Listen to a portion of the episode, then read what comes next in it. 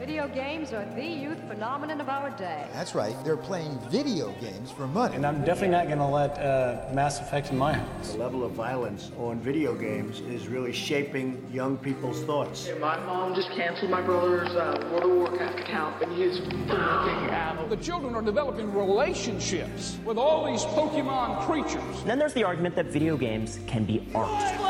Play the QSS! I can't believe I just saw that! What started with a little game called Pong only grows with every advance in microtechnology. We'll all say hello. Is that what we're no, doing? No, not you. you've already you've already done the intro. Hi, Hello, we're the hello, Hippo Mouse. hello. Hello. Hello. Welcome to Hit Point Pals. Hello. Hello. This, this is where we yeah hello this this is where we talk about video games and other things. We have a few things to talk about today. I think we've got Anthem.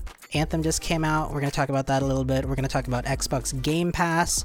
There's some rumors that are kind of cool, strange, exciting, possibly. I'm not sure. So, oh, we've got some off-topic stuff too. I'm just looking at the bottom of this. Let's uh Oh yeah, hang on. I got to introduce everyone. So, I'm Travis Lean. I'm joined today by William Suit. As always, please say hello.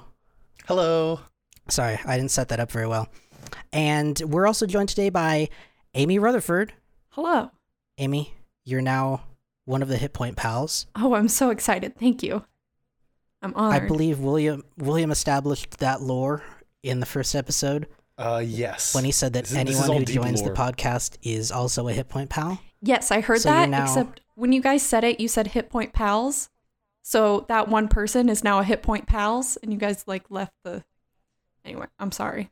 Yeah, I think William corrected himself, but I was doing like a lot of editing because it was a first run and it was kind of rough. It was very rough. So Sounded I was good trying to edit that. when I listened to it. Thank you. Yeah. I was I was trying to edit that whole podcast to to be a lot smoother. So um It's the thought probably- that counts. It is the thought that counts. I didn't mean to make William sound grammatically inept. so I guess I apologize, William. Wi- we, William, you're not grammatically inept. I just want everyone to know. Oh, if only you knew. Anthem. So we'll talk about Anthem with a caveat, though. Is that the correct way to say that? I have no caveat. idea. Um, Yeah, a you know what. I mean, though. Anthem. We haven't played the. Oh man, I don't even know what to call it. Release? It's not even a release yet, though. We played the demo of Anthem. We talked about it on our first podcast. I guess if you want to hear our initial thoughts on Anthem, you can go back to our very first episode of Hit Point Pals from a few weeks ago. But um, Anthem has just come out, and the reception seems to have been mixed at best. So mostly negative, I guess, is what I mean by mixed at best. yeah. um, I, I there's a lot of factors that I think contribute to this, uh, including the really confusing rollout. Um, there, I guess what, what's confusing about it, Travis? Uh, you can you can buy it at launch and play it, or if you have EA Premier, you can play it one week earlier. Uh, uh, if you don't have EA Premier and only access, you can only play the two demos. But if you pre-order, you can get it like a week and a half early. I mean, that's come on, it's like self-explanatory. Where do you I'm sure, where do you I'm sure start? EA has it all figured out. I they did this with Mass Effect Andromeda. Um, I I think that might have been the first instance of, of that was they said that if you if you paid for their special origin access service, you would get early access to Mass Effect Andromeda, and the same thing is happening here with Anthem. And I no longer understand what a release date is for a game, at least not when EA releases it. I mean, The Sims isn't that bad with release dates. It says, hey, it's going to be available on PC and Mac on this date, and then it's going to be available on Xbox and PlayStation on this date. And that's pretty cut and dry. So I don't really know about like other games personally. I suppose the biggest gripe anyone could have against The Sims is like all the DLC, but that's I mean that's once again another case of like here's when it's going to be available. There's no like weird if you pre-ordered The Sims, you get access to this DLC Yeah, early or anything. yeah. It's all pretty pretty straightforward. I don't even think there is pre-ordering for The Sims to be perfectly honest. I think they're just like I mean, like they'll have people who like like Sims players that are popular on YouTube and Twitch and they'll like take them over to a place and be like, here, play this expansion pack before we release it. Um, but other than that, yeah, they don't really have like early release or anything like that. I'm I'm actually very excited to listen to what Amy has to say about The Sims because that's a circle of games that I'm not super familiar with whatsoever. So, uh, yeah, it, I mean, later in the podcast, I, I think we'll be talking about that a little bit. yeah, we can't exhaust my one and only topic this early. but as far as um as far as Anthem goes, it sounds like it's really just kind of fallen flat on its face as another loot shooter that according to some people I've heard from it doesn't even seem like it does the loot shooter correctly. I, don't remember picking up any loot when I was in the demo, which is weird for a loot shooter because you'd think that when you kill things you would pick up loot. Um, well, I, I think a, a big thing with that is I know we did pick up loot when we played the demo, but what was weird about it, unlike other, what was it, loot shooters or other like yeah, games loot in shooters general? like Destiny or like Borderlands. Yeah, usually in those games when you pick up like well, in, in not just in those games, but in any other game, when you get loot, you can, you know, immediately go look at your inventory and see what you got, or you'll get a pop-up that says you picked up an uncommon Zubul axe or something. But I believe in Anthem, it just told us like the rarity of what we picked up, and we didn't know what we got until the very end of the mission. That sounds weird. After a loading screen. Yeah, and that's kind of the big complaint I've I've heard about it. Um, okay. Why wouldn't they tell you like- what you pick up when you pick it up? that's like a good. That's a good question. I don't play It's games like that, but it sounds good question. But Very yeah, I mean, it's like uh, they'll. I think they'll tell you the rarity, but if you're playing a game to get loot, you kind of want to know what you're getting, so you can be interested in like trying it out or trying out or like trying to go get more things. yeah. But if you're not told what it is you're getting, I mean, does it really matter? Yeah, like if you Yeah, get like a to, like, certain work towards. weapon, like, and you're like, oh, this would be really useful for this thing that I'm doing right now. I would like to use it now and not like later and then be like, oh, wow, that would have been really useful, you know, half an hour ago. But Yeah, or like yeah, you're just playing games with friends or anything, just thinking like, "Oh, I got this really cool new weapon. Oh, this is going to be really awesome. It might work well with what you've got. Oh, this is really cool. Do you guys do you guys have something that like make that like I might need or you know, maybe you guys could use this item, but instead it's just I got an item. Uh, mm, eh. I mean, there's there's nothing there. What's I I don't understand if it's a loot shooter and loot is I don't know. It just seems like loot isn't being treated as a big thing, so it's just left being a shooter all about getting things that you don't know what you're grabbing. that's a Although great that's grammatically tagline. incorrect, but like, The the the mystery loot shooter. I think the demo. Uh, I William, I don't know if you felt the same way about this, but I I think the demo kind of solidified my fear that Anthem, despite being developed by Bioware, would be kind of another uh, cut and dry Destiny type multiplayer grind focused labor focused game with not enough of a of, of a well fleshed out story to really capture that BioWare essence and make me actually want to play it because just in general, I mean, I already come into it with a bias of like I prefer single player games. I I, I don't uh, find myself playing those type of multiplayer like grind and like loot shooter type games. And I did, you know, briefly think that maybe one developed by BioWare would have a better chance at piquing my interest, but seeing the initial reception to this game that may or may not have been released, I don't understand. Um, yeah, I, I, I'm, I'm upset that uh, it, it turned out that way. It sounds like, but I, I'm also not surprised. I guess. yeah, I was kind of hoping there'd be a really cool story because I've liked the majority of BioWare games, but in Anthem, the story isn't there to be something that interests you. It's it seems like it's you know there just to give an excuse to go get more loot. I mean, it's just a vehicle to keep you in the gameplay loop of just shooting things and picking up who knows what. Yeah, and I I- I mean, I, would have thought Bioware would have had a, a better influence on that, and I wonder why that isn't the case. Mm-hmm. And I, yeah, that's something I don't, I don't think we'll know until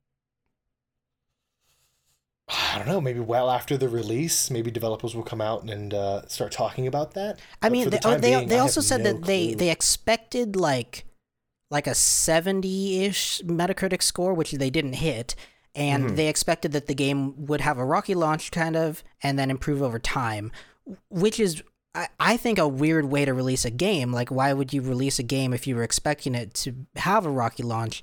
And so many games have been doing this. If you look back at Fallout 76 and you look Mm-hmm. back a little further at No Man's Sky and these games that I guess we're now considering games as a service, and it, like I.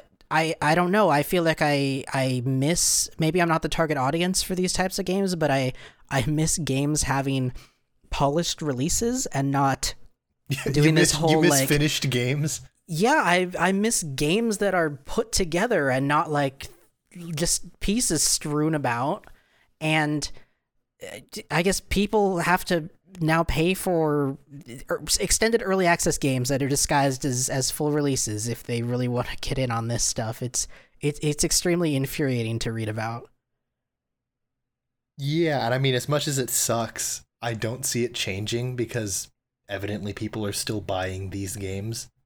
So it's yeah. I mean, I don't- we- we don't seems to be really know financially anything- worthwhile.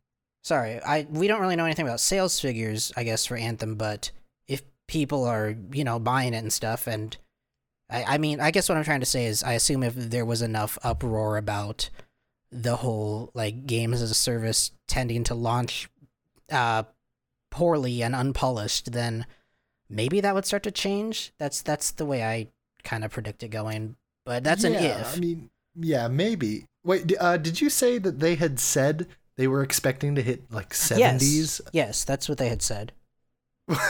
Who do- that doesn't make any sense. It doesn't. Like, we're pleased to announce this game. We hope you all find it rather. Uh? Like I that- believe it was some sort of share shareholder call where they were just like, "This is what we're expecting. Oh, okay, please, oh, okay, please continue to put money into us." I, th- I thought this was something they had like maybe more publicly announced. no, I they didn't. I thought no, that was no, no. very weird. Okay. Okay, for a shareholder call, I guess that makes sense because they're trying to tell them to like temper their expectations, but still, that's a bit. Uh, it's it's interesting But yeah, to launch a game that you yourself have no faith in or very little faith. uh, seventy-five percent faith. That's not 50% or 0%. That's true. Yeah, it's better than the call going. All right, we're gonna go broke. Everybody bail out. So yeah, you know, yeah, I guess, I guess you know, compared to a zero and a 50, 70 is all right. Let's talk about what's happening with uh, Xbox and Game Pass because I don't understand. This is a this this is a new rumor that Xbox One games will be playable on the Nintendo Switch. So they announced that Xbox Live was coming to the Nintendo Switch, or it came to the Nintendo Switch. I I, I don't have my it- facts straight here. I think it was coming to the Nintendo Switch. I I, I don't own a Switch or an Xbox, so yeah, I'm just trying to remember. And I guess the idea is that Xbox games will be playable on the Nintendo Switch. There was already a rumor that we had kind of talked about on one of these episodes about Xbox games coming to PC. I think we talked about that. Uh, I think so. It might have been a private conversation. question? I Yeah, have think lost so. track at this point.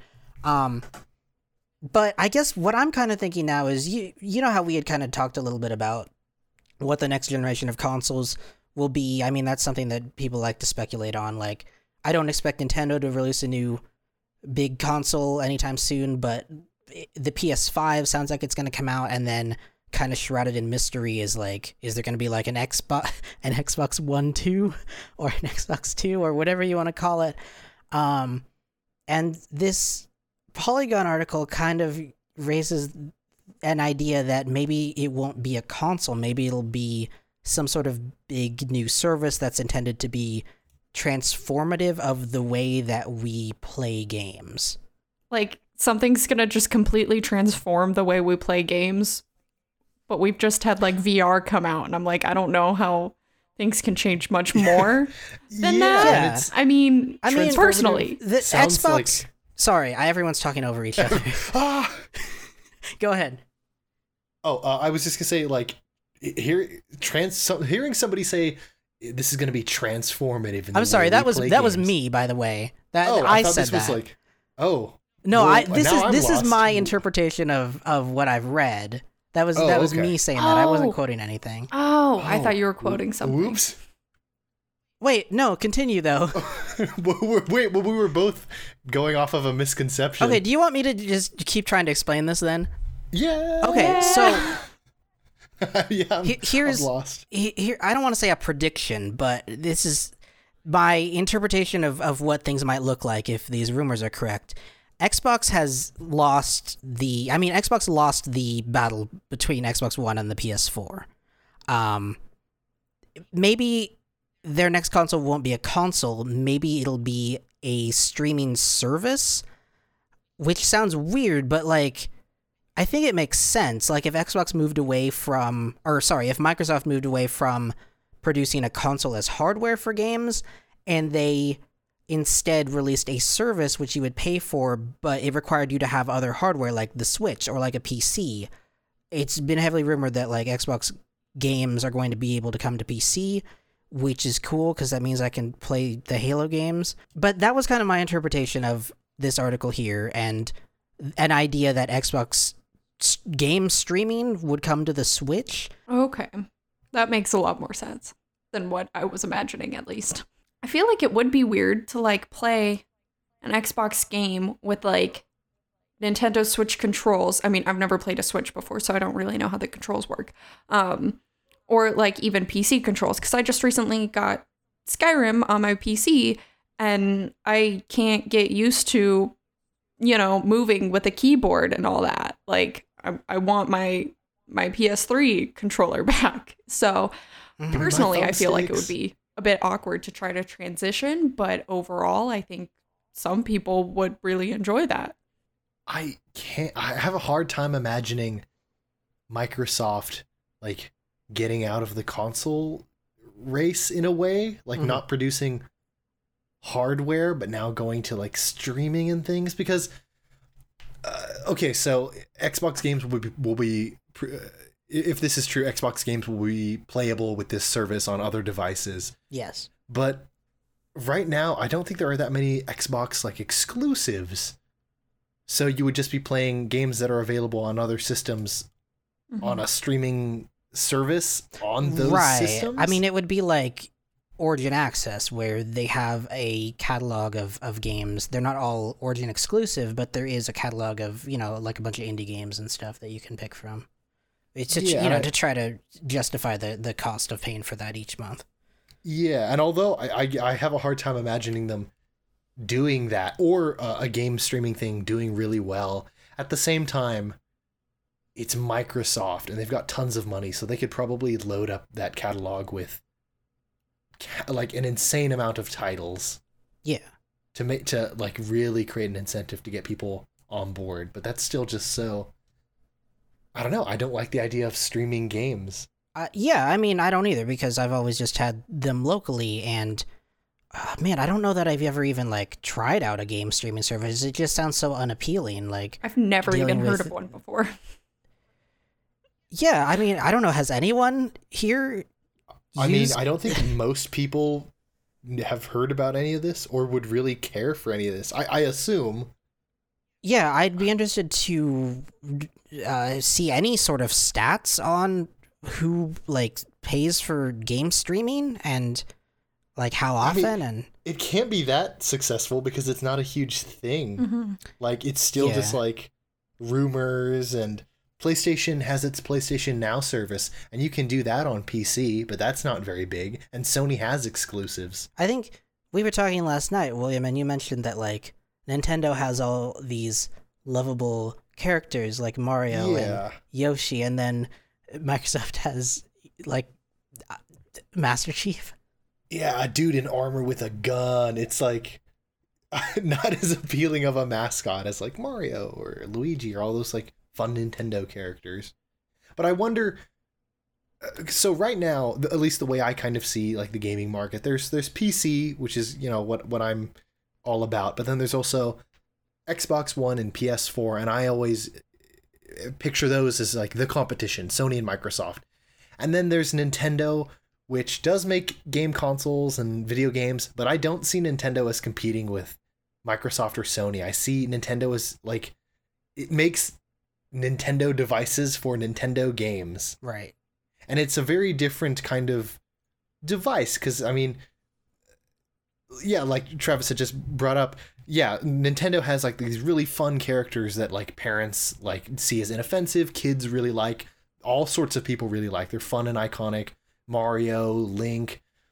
Microsoft and the Xbox has like Master Chief. He's a dude in armor with a gun. It's like, okay, I mean, all right. Sony Crackdown. Don't forget Crackdown. Uh, yeah, Microsoft has uh, Got Crackdown. a, a chainsaw gun. Uh, yeah, and um, I'm intrigued. What what what does okay. Sony have? Amy is sold on Xbox. Sony, uh, Spider Man. okay, I don't think anyone thinks just- Spider Man and then goes. They just own Sony? Spider-Man Oh yeah, now. I gotta I gotta get a PS4. Oh, I don't I- man I don't know what Sony has. Venom? Uh, same thing there. When I think Venom, I think Spider Man, and then hey, maybe then I'll think Sony, and then maybe PS4. But like, I don't know what Sony has. The fact that they're not Microsoft. Okay, Is I mean, no, that's a, that, that. This is weird to think about now because like PS4 has so many like, or PlayStation, I guess I should say, in general has had so many good exclusives, but I don't know that there's a single like franchise that you really associate with Sony. Crash Bandicoot? Maybe. I don't exactly see Crash moving any like sales, but uh, The Last of Us that that was a well received game. Not much of a franchise. Not really a. Man, yeah, this is frustrating me now. I've never really thought about like mascots or things for these brands, and I can't think of anything for Sony. But I think, I mean, I guess that says something. We were just saying that, you know, Xbox is falling a little bit behind in the race, and, you know, PlayStation doesn't need a mascot or anything. It's just doing well Right. because they're creating good content and good quality products.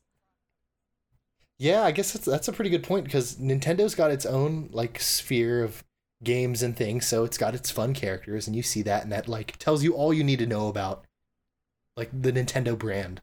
Sony, it's like it's doing well, like you said, in like games, other types of media. It's yeah, it's a it's a place I can play lots of good games on here. Xbox is the big green boy with a gun. Ah, all right, yeah, I mean, yeah. I- I don't know. Xbox can have Monster as their, like, mascot. I don't know. I always associate the two Monster and, like, Mountain Dew. I don't know. Wait, the new the Mountain Dew streaming service. That's it. That's it. Oh, It's that's what it'll genius. be. You'll buy a bag of You- you Doritos and get 30 code. minutes free. You oh my cracked the fucking code. We've done it. Get your gamer fuel, and under the cap will be like gamer double fuel. double gamer points. You'll have re- oh, there'll be legions of gamers with their mom's credit cards streaming games. Oh, this is Oh, what Microsoft has been waiting for. Attention gamers, Master Chief needs your. Okay, before this gets too off the rails, Master Chief needs you to buy Doritos. Okay, right here we're going to take a quick break and then Amy is going to talk about the new expansion pack trailer that just came out uh, for Sims 4 Strangerville um, and what's going on with that a little bit. Cool. We'll be right back.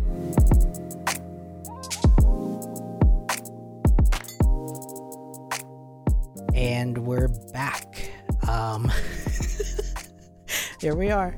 We're back, right? Yes. We're back. Everyone here? Welcome. Yep. Uh, by the way, thank you, Amy, for joining us f- for the first time on Hit Point Pals. You've you've sat very patiently through the past two topics that we talked about. and we're gonna let you go into yours. Yeah. Um so if you know, no one's noticed yet, the only game I really play is Sims 3. But the problem with that is that um they're they've kind of been on Sims 4 for a few years now. So there's been a lot of things coming out about it and I've kept up on the Sims 4 news and I watch like a lot of streamers and like YouTube videos of like people playing Sims 4.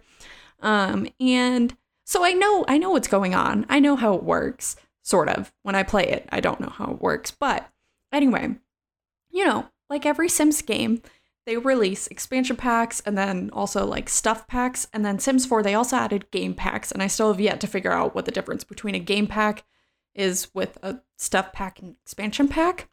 Um, but we'll we'll save that topic for another day. Um, but anyway, they just uh, released the trailer for their new expansion pack, Strangerville, in Sims 4. They release, I think, two expansion packs a year. Um, and usually around fall time is when they release their like bigger, more well received type expansion packs, stuff like Seasons, University.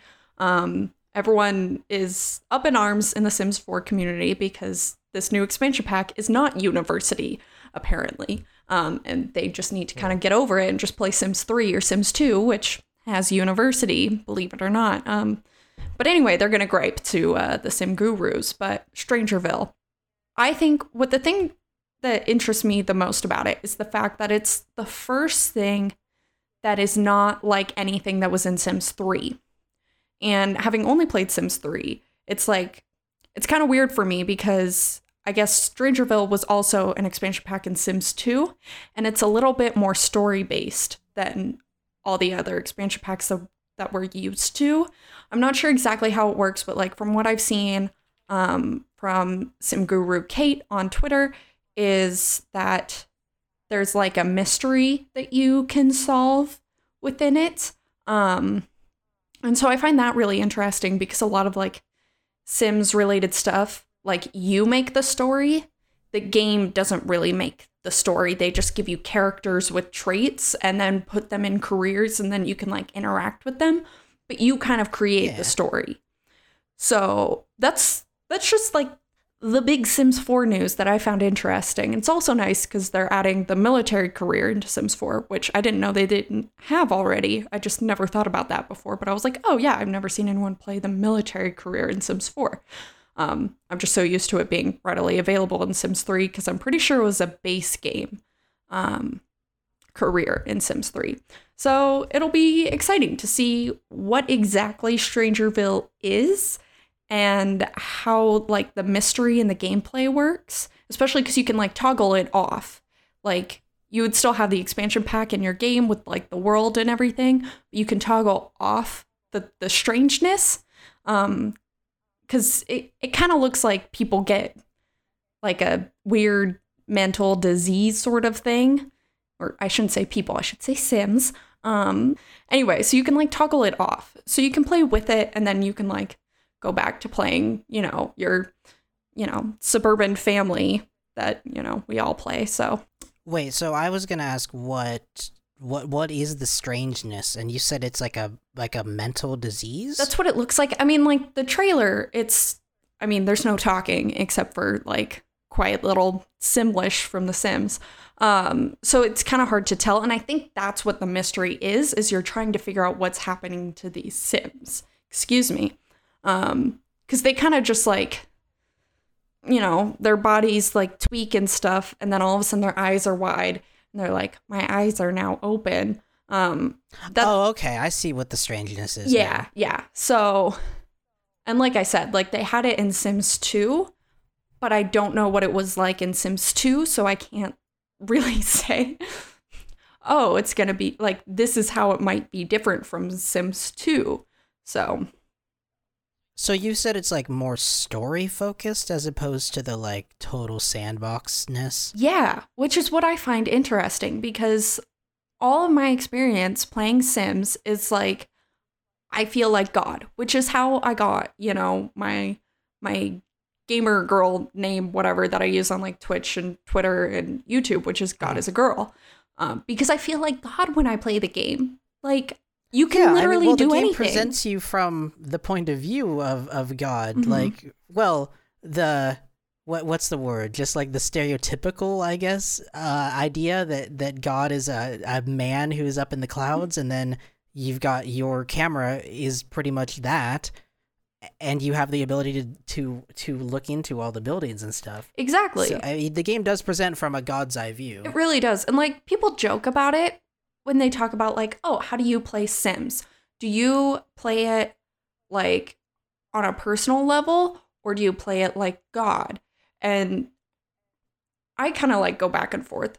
The difference is, uh, like the personal level is like you make a sim and you just play from that sim's point of view and you try to do everything really in character for that sim and you don't really like go around and mess with like the other townies which are the other sims that are already in the town when you go in and everything um and you don't like do any cheats or anything you just kind of play it like really straight edge basically and then there's like God, where you're like, I can do whatever I want. And um, I really like playing both ways. So it'll be interesting to see how a story works within that and how people are going to play it. You know what I mean? Like, can they Yeah. play it in a God way at all? Or is it much more like, you got to play it in this personal way where you don't really have this kind of control. You can't like just go in and say, oh, instead of playing this sim right now, I want to play that sim over there and then like figure stuff out. I don't know. I don't know how I it guess I would wonder if it would have like scripted linear events that were supposed to happen. Yeah, see, that's a thing. Or if it was just like some strange modifications and because they say you're supposed to like solve this mystery, Mhm. correct? Yeah. So I would assume there's some sort of script like, you know, like event scripting Mm-hmm. type stuff that that is thrown in there. I'd have to wonder. I mean, there's there's a reason they haven't done any kind of heavy story based expansions for the Sims because, like you've like you both have talked about. I mean, the the, the Sims is about getting to. There's a Mhm. whole three games I could talk about that are Sims Stories games. Okay, well, all right. I have no. I have Wait. very little experience with those. So. What are you talking about, Travis? the okay aside from i think probably the first sims game i played was with with william when he showed me the sims busting out Oh yeah, from like 2003. the one that had diagonal co-op. But the first sims game that i owned was the sims castaway stories. And it was a it was a completely linear story where it dropped you on an island and it did a bunch of um it gave you like a volleyball companion. It gave you like an orangutan and it walked you through the story where you had to uncover it was like it was it was it was trope town for like islands but it was but it was put together in a linear story. You had to uncover the secret of this island which was basically the series lost. Um it gave you like uh all these companions and stuff who were basically like um you know like like vo- the wilson the volleyball from castaway.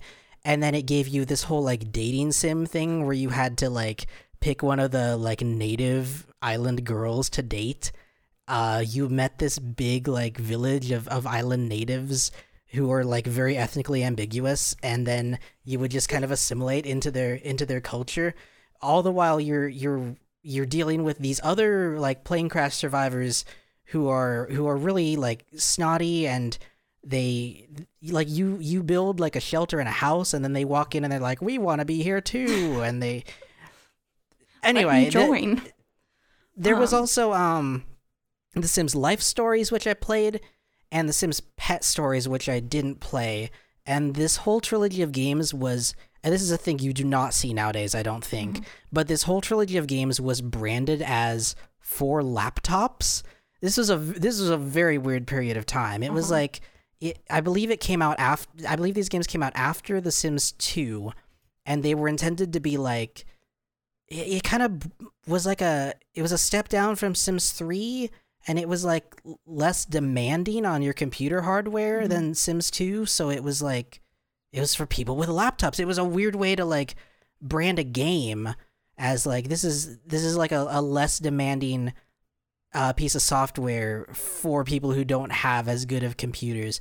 And i really enjoyed the sims castaway stories just because it had this i still think it's a really good story like uh, it's it's goofy and it's very tropey but it's like intentionally so Yeah. and it just kind of walks you through the stages of this dude who gets trapped on an island. It was it was probably the, the strangest way anyone could have introduced themselves to the Sims series, and that that was how I did it. Yeah, because I think those Sims games fun, fall under the category of their like kind of spin off games. Because I had one similar. It was the My Sims game for Wii. and like Oh, okay. the art was completely different and like the way the game worked was completely different. Basically, it was kind of like Animal Crossing, but it was just little people named Sims, even though they didn't actually look like Sims. Um, and you had this one guy that would like go around the town and try to make the town better or whatever, and he would like build things and um, stuff like that. And so it's kind of like a subgenre of Sims where Sims were, was like, oh, what can we do with this game? We made literally an entire universe where anything can happen. So let's make anything happen. You know what I mean? And so I haven't played anything other than My Sims and The Sims 3 in like literally three hours of The Sims 4. Um, so like I can't attest to like how the story mode works in those other games that you were just describing. Um, so I don't know how similar to those that the Sims 4 expansion pack Strangerville is going to be like with its story mode. I think I earlier I think I left a big pause because subliminally I knew I hadn't heard anything from William in a while and I was waiting for for William to provide some sort of input. Oh yeah, no. Well, I had done that earlier, but then we went on the different tangent, and it kind of went where I was going. So I was Oh, like, oh, okay. all right. So yeah, I mean, I haven't played a Sims game in like over a decade, so I'm just kind of like, oh, this is very interesting. I feel like everyone at some point like played a Sims game, like really played it for a while. Well, and that's the funny thing is that, you know, you talk to quite a few people. Like, I even have this coworker at work who is the last person I ever expected to really be that into video games, let alone something like The Sims, you know? I assume more of like first person shooter or something like that. I mean, honestly, something less creative. That's really what it boils down to. And um and also like a simulation game where you can literally make your fantasies come true, um, which is why I play it so much. Um and yet you know, he and I talk about it every once in a while, and he's like, "Oh yeah, I was really into The Sims 3. Like, it just, I didn't have like a good enough computer to run it or whatever, something like that." And he was like, "Oh yeah, I loved building in it and everything." And so like, it's really interesting to like hear from people that like are the last person you expect to play this kind of game. But then there's like so many people out there who don't see it as like a real video game, and like you're not really a gamer if that's pretty much the only game you play. Like a lot of Twitch streamers who stream primarily The Sims get a lot of crap for it, um, which I think is just so weird. Especially, I think the main thing is just because you can do whatever you want, so it's not challenging. But the thing is that people have come up with challenges, and then you just like follow the rules, and you're like, oh, you know, how like how few generations can I have a hundred babies in The Sims? It's great. And yet that's not considered a real game. I don't know. Well, I hmm, I think it depends on like the individual's uh personal like requirements for what is a video game. Mm-hmm. I I mean because me like I feel like I have a very diverse library of games and I play, you know, everything from Titanfall 2 to Yonder, which is a very peaceful um no violence game.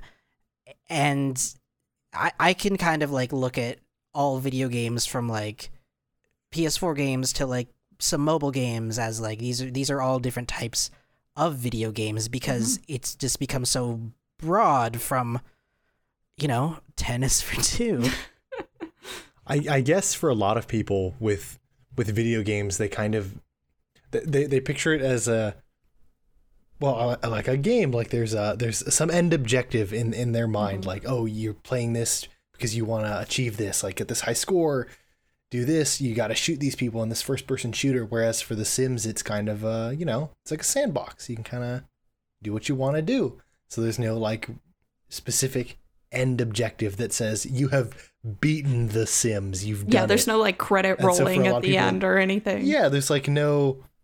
Yeah, it's like, well, what are you guys working towards? This isn't a real game, but you know that's not why people play The Sims. Unless I, I there might be people out there who play The Sims to 100% it, but I mean, there's well, there's a bazillion games out there that you could say, why why are you playing this? There's no end, like Overwatch Yeah. or Apex Legends. Yeah, and like Um, but see, those things have rounds with very specific Okay, goals, and those aren't really like sandboxes. Okay, what I'm getting at is like the Sims, like as a whole. yeah, it could literally just go kind on of do- forever and ever and ever. yeah, it can go ever. on forever. You can kind of do whatever. Mm-hmm. There's no like you've won, you've lost. Well, if all your Sims die, maybe, but there's there's no like Just kill Do you every get a game state. over if all your Sims die? Well, no, because if you just like kill every sim in a whole town, then it's just an empty town, and then with a lot of you can, commit, you can even commit genocide in Oh. this game. There's you can do so many Sims things. has ghosts, so you'd still have ghosts. So it would literally be a ghost town. oh, I'm totally gonna do Jesus. this. I'm gonna kill every sim in a town. Can you? And just but make you a can't ghost control town. ghosts, can you? Um, it depends. If you have supernatural and you make a sim as a ghost, Oh. like Wait, you Oh, could yeah. make a ghost. Yeah, so because you have vampires, witches, werewolves, um, fairies, and ghosts, I and like then how genies. you're saying this is matter of fact. Yeah, this is so then- new to me. But those are supernatural creatures. A, a ghost is like a guy who died Yeah. in this in this lore. And the thing is, too, is you can like Sims lore. change what their cause of death was. So, like electrocution or drowning or old age or whatever. But the thing is, is if a sim dies, even if you have supernatural and you like keep the grave on your like land, you can't control the ghost. Which is what I find really frustrating because, you know, sometimes I just want to see, you know, this gold digger wife haunt her ex husband. Yeah.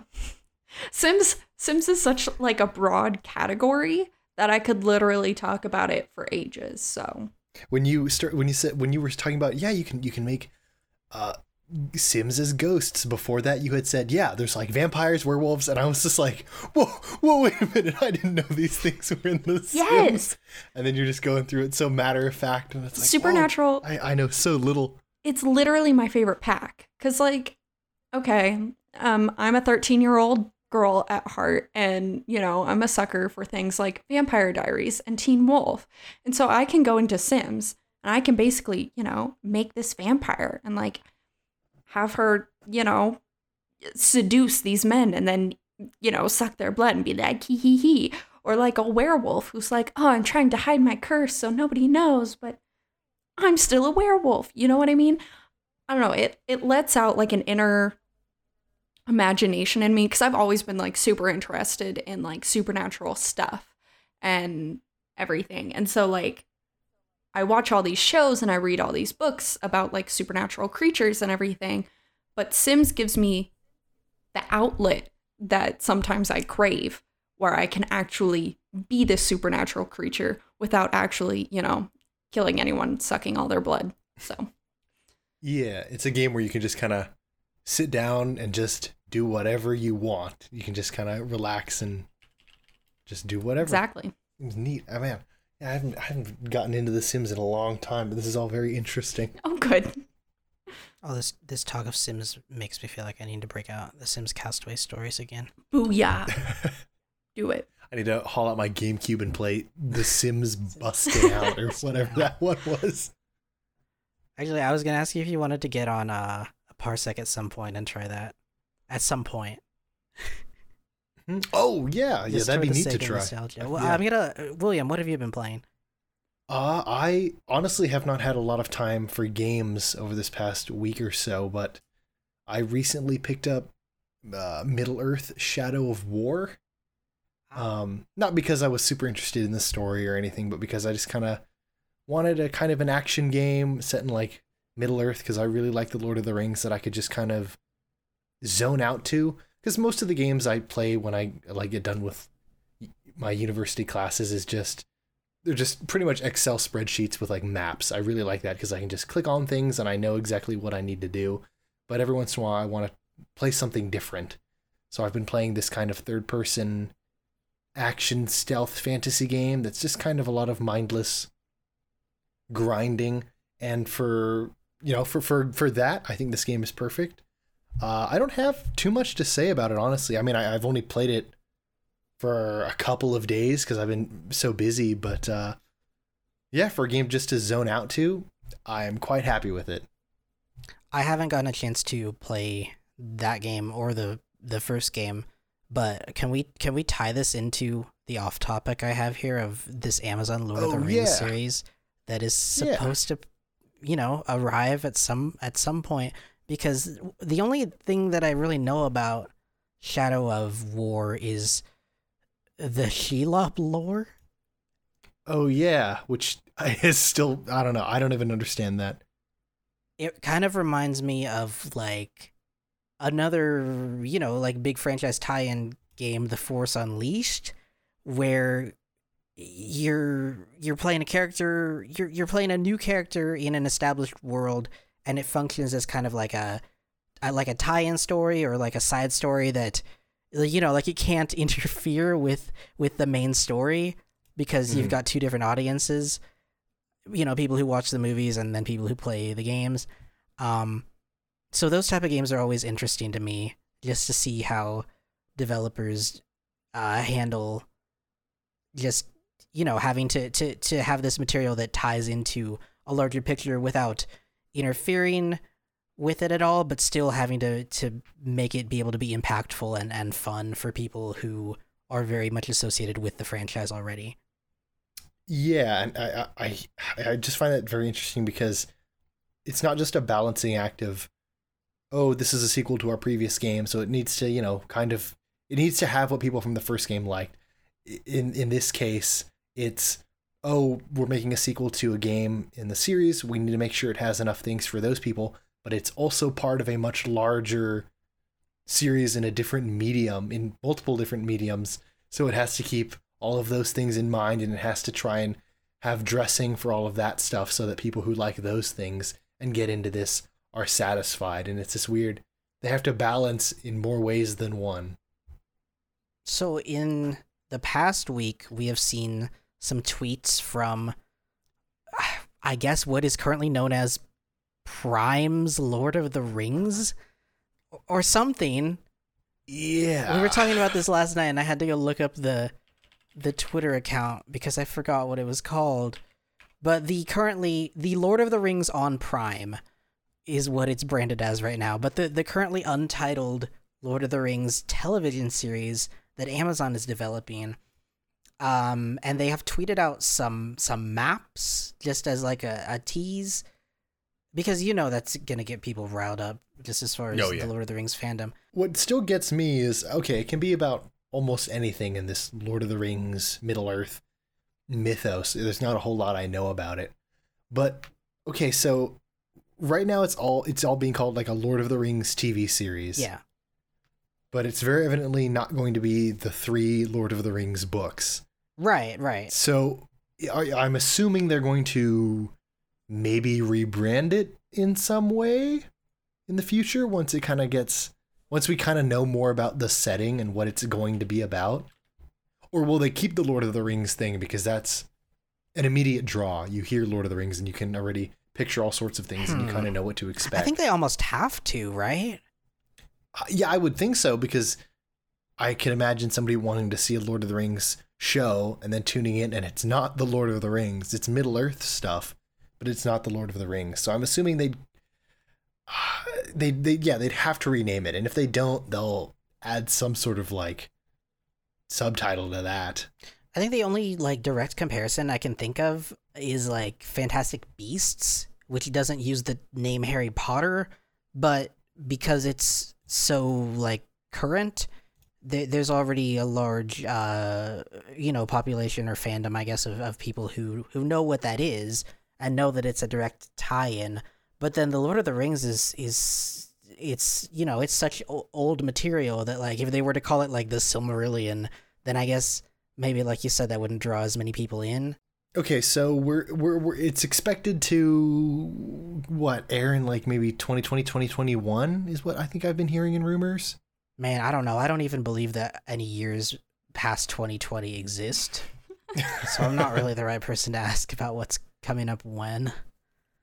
And this right now, since they're tweeting out these maps of uh, Middle Earth, I'm guessing this is the start of their big advertising. Like they're gonna start revving up the engines on this advertising machine. Yeah. So right now they're just like releasing little small stuff that doesn't really say too much, just to get people interested and get people talking. That way, when they start revealing other bigger things, they'll already have a bunch of people tuned in and following them on Twitter and whatever.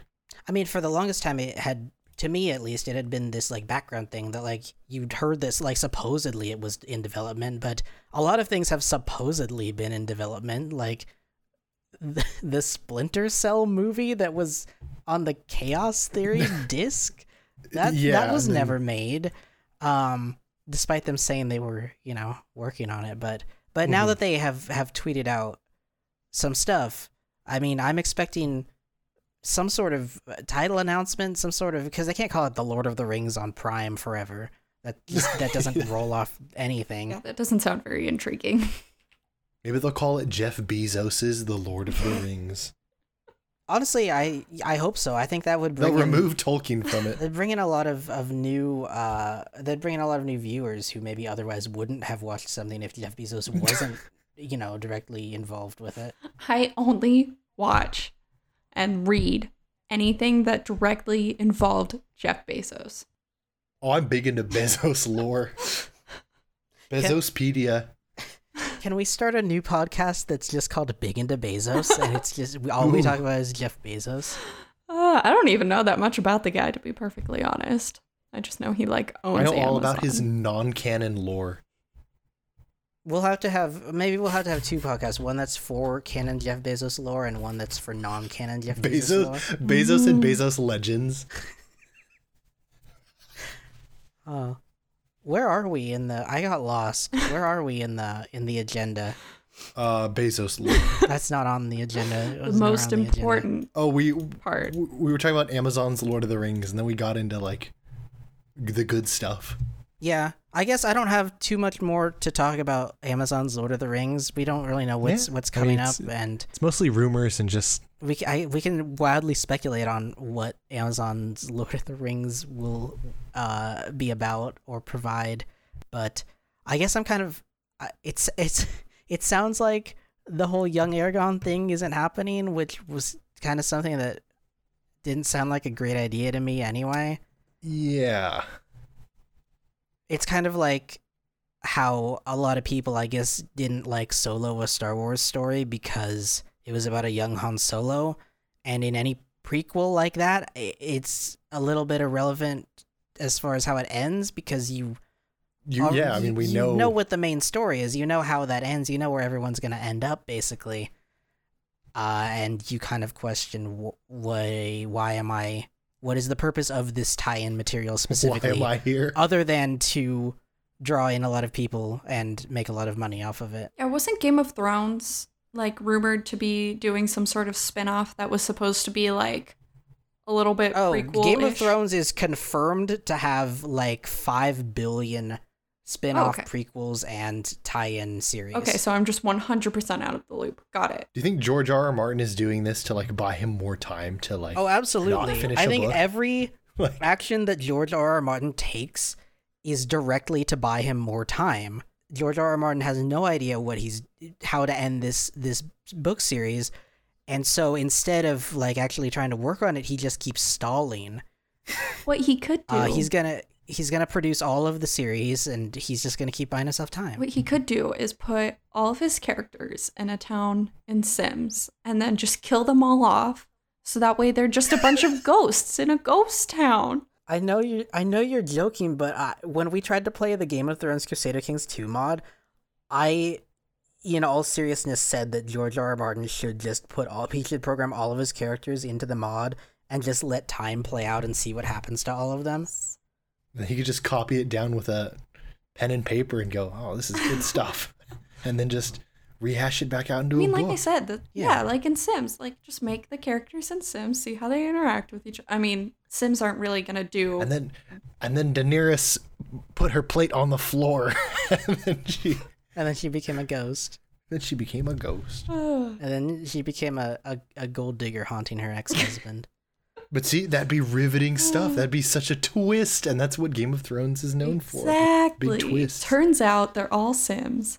I guess uh, I'll briefly mention what I have been playing. Go for it. Um, and I've been trying to get through a lot of Legend of Zelda Wind Waker, but I also did try out a little bit of Dark Souls, and William was watching as I played Dark Souls and tried to get past the first few bosses. Uh, Intense stuff. With yes, with a lot of with, with a very harrowing atmosphere about it. As he waited to see whether I was gonna fuck up the dodge or not, uh, and kill the guy when I had no health left. Um, but I've played these two games like back to back and have realized that they're not really all that different from one another gameplay wise. Because in both of these games, I just find myself wandering around trying to figure out what I'm supposed to do next. As opposed to like if you are playing Far Cry or an Assassin's Creed game or any Ubisoft game and you constantly have a marker on your screen. Mm-hmm. But in a Zelda game or in a Souls game, you are given no like cognitive or geographical direction. You're just given a, a space with different passageways and different items and objects to interact with, and it's up to you to like by trial and error, almost like a point and click game, but in third person, just try to figure out what gets you to the next area. And I think it's really goofy. Even the like combat is very similar in both games. You like you you target lock onto people and you hit them and you try not to die because then if you die you have to go back. Both of these games, I I just I was struck by how similar they are, and I think it has to do a lot with uh, just a ha- having played through a lot of Ubisoft type games where they basically hold your hand through a lot of the ways, or a lot of first person shooters where you're very much guided along a path and shown physical objectives in the world.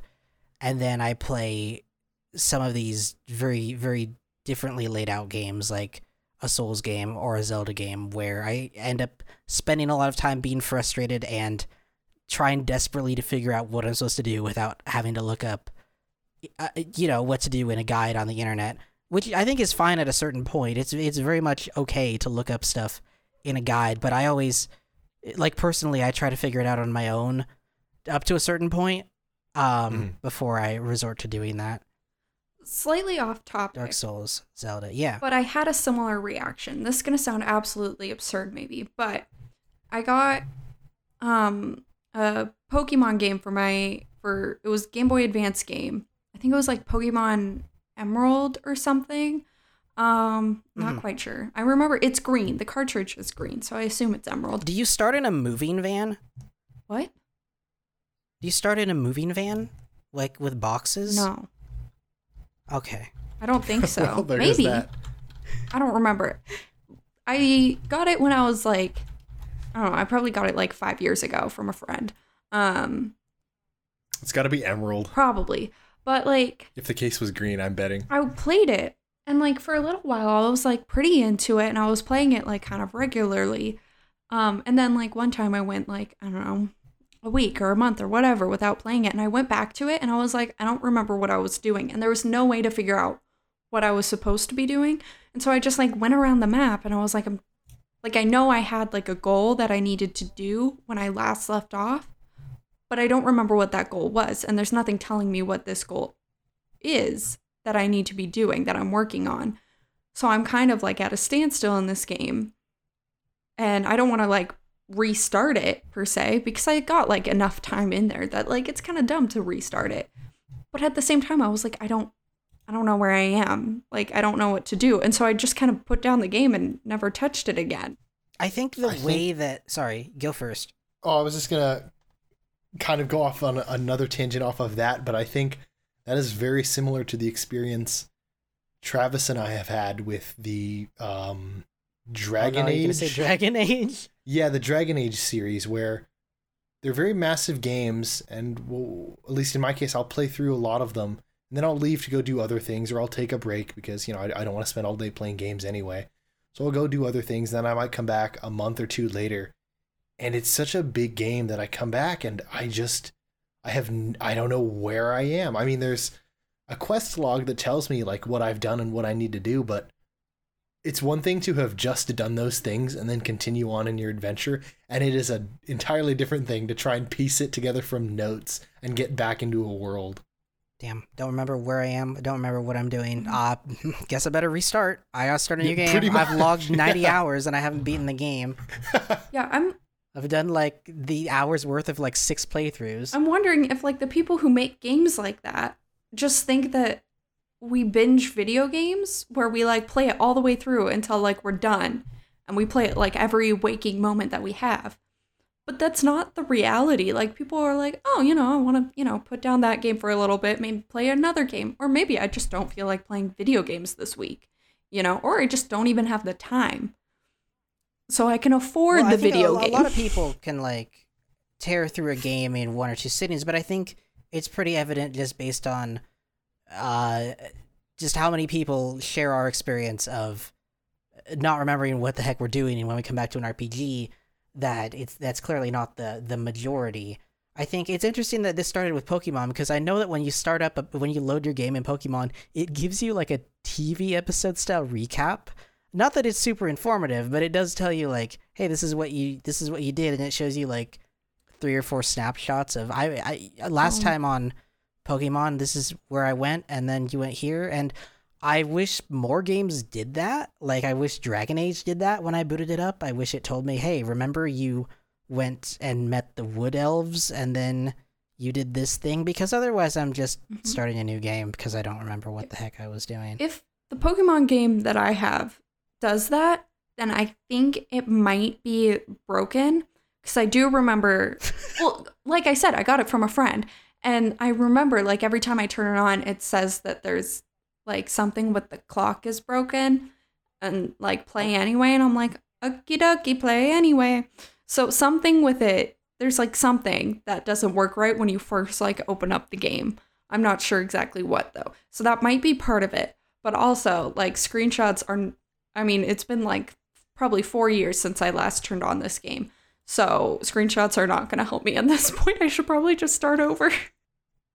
Part of me wants to go back and like play Dragon Age, but I know what's going to happen. So, like, I don't want to replay the same section again. And then I know at a point I'll go, I'm going to take a break. And then I'll come back and go, here I am again. Joke's on me. And then I won't play it again for years. And then I'll, years from now, think, I should play Dragon Age again. It's a, it's a harsh loop.